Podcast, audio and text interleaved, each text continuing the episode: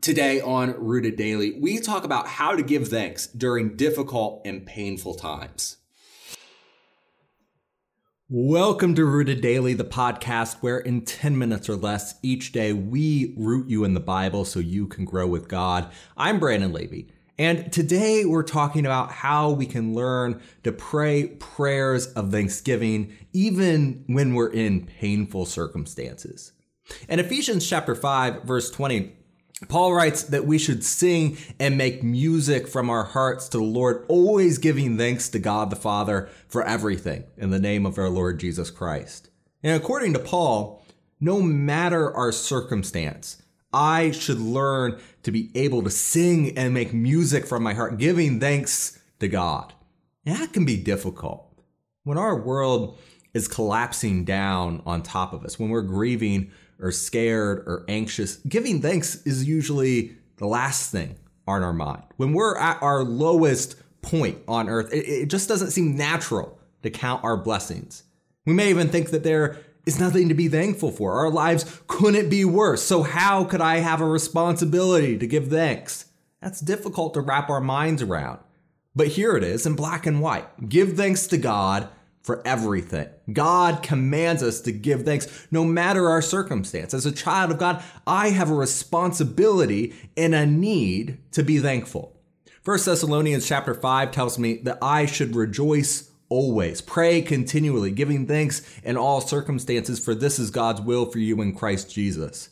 Christians should always be rejoicing, not because our circumstances are always uh, naturally joyful, because it's God's will that we live lives of thanksgiving.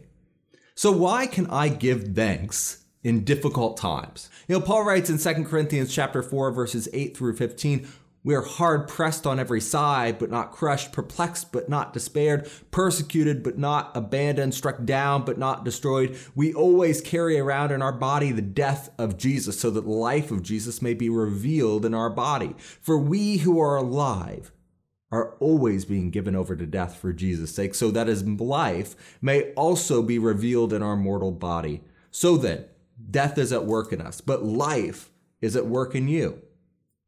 Whoa. Hold on a second. Yeah, that doesn't sound like something that I would sign up for. Paul was persecuted, he was struck down, he was pressed throughout his earthly service to Christ. Yet, what did he point out through all of this? He pointed out what he was thankful for. He pointed out that he wasn't crushed yet. He was not in despair or abandoned yet. He could not be destroyed. Even in death, Paul could give thanks because he truly had life. He continues in verse 13 It's written, I believed, therefore I have spoken. And since we have that same spirit of faith, we also believe and therefore speak, because we know that the one who raised the Lord Jesus from the dead will also raise us with Jesus and present us to you himself. All this is for your benefit, so that the grace that is reaching more and more people may cause thanksgiving to overflow to the glory of God. God's grace, it allows us to overflow with thanksgiving in any circumstance. When we belong to, when we serve God, no situation is hopeless. God's children can count on his care. They can count on his limitless love. Romans chapter 8 verse 31 asks, "What then shall we say in response to these things? If God is for us, who can be against us?" He who did not spare his own son, but gave him up for us all, how will he not also, along with him, graciously give us all things? Think about that. God already made the ultimate sacrifice, sending his only begotten son. How could we even imagine, how could we accuse him of not giving us everything we need? Paul continues in verse 33 Who will bring any charge against those who God has chosen? It is God who justifies. Who then is the one who condemns? No one. Christ Jesus, who died more than that, who was raised to life, is at the right hand of God and is also interceding for us. Who shall separate us from the love of Christ? Shall trouble or hardship or persecution or famine or nakedness or danger or sword? As it is written, For your sake we face death all day long. We are considered as sheep to be slaughtered. No, in all these things, we are more than conquerors through him who loved us.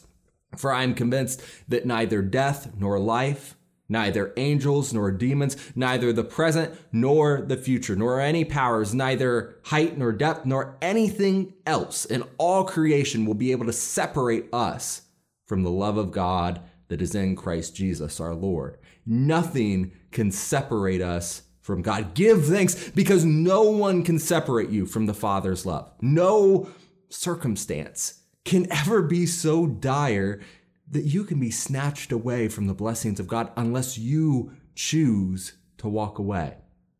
You know, our problem often isn't that God's blessings are removed from us. It's just that we forget them. We forget to put our lives in context. In our times of trouble, we often fall victim to a kind uh, of spiritual amnesia. We forget about everything that God has done for us in the good. And we forget about everything he, He's carried us through in the bad. We forget how He has always helped us overcome, to be more than conquerors in every circumstance. And even when our lives are falling apart, we forget that this life is temporary this isn't all there is. As Christians, we are insured abundant life, no matter how short or painful this life may be. And to start to overcome this amnesia, to give thanks in difficult times, we first should learn to give thanks in the good times. That should be easy for us. Deuteronomy chapter 8, verses 11 through 17 says, When you've eaten and are satisfied, praise the Lord your God for the good land he's given you. Be careful, though that you do not forget the Lord your God, failing to observe his commands, his laws, and his decrees that I am giving you this day. Otherwise, when you eat and are satisfied, when you build fine houses and settle down, and when your herds and flocks grow large, and your silver and gold increase, and all, all you have is multiplied, then your heart will become proud and you will forget the Lord your God, who brought you out of Egypt, out of the land of slavery. He led you through the vast and dreadful wilderness, that thirsty and waterless land with its venomous snakes and scorpions, and he brought you water out of hard rock. He gave you manna to eat in the wilderness, something your ancestors had never known, to humble and test you so that in the end it might go well with you. You may say to yourself, My power and the strength of my hands have produced this wealth for me. Moses says, remember. God says, remember. Remember that God made you everything that you are and gave you everything you have because God is the one who's responsible. And when we remember that we won't be able to carry on without God, we won't be able to stop thanking Him. And it's going to carry out into every part of our lives, the good and the bad. In Acts chapter 16, while Paul and Silas were sitting in prison, what did they do? In Acts 16 25, it says, After midnight, Paul and Silas were praying and singing hymns to God, and the other prisoners were listening to them.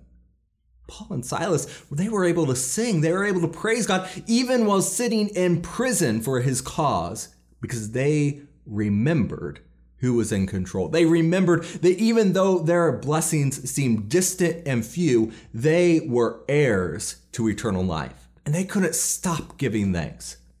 We too can give thanks in hard circumstances when we grasp the scope of the great gift God has offered. That'll do it for this episode of Rooted Daily, and I'm looking forward to sitting down and talking with you next time. Hey, thanks for watching this episode of Rooted Daily. We're praying that you're growing with us as we study the Bible and use God's Word as our only foundation. If you appreciate this content and want to make sure that others see it, subscribe to the podcast on your favorite app and hit the share button. Most importantly, if you're ready to take the next step, repent, be baptized, and hand over your life to Jesus, shoot me an email to brandon at rooteddaily.com right now.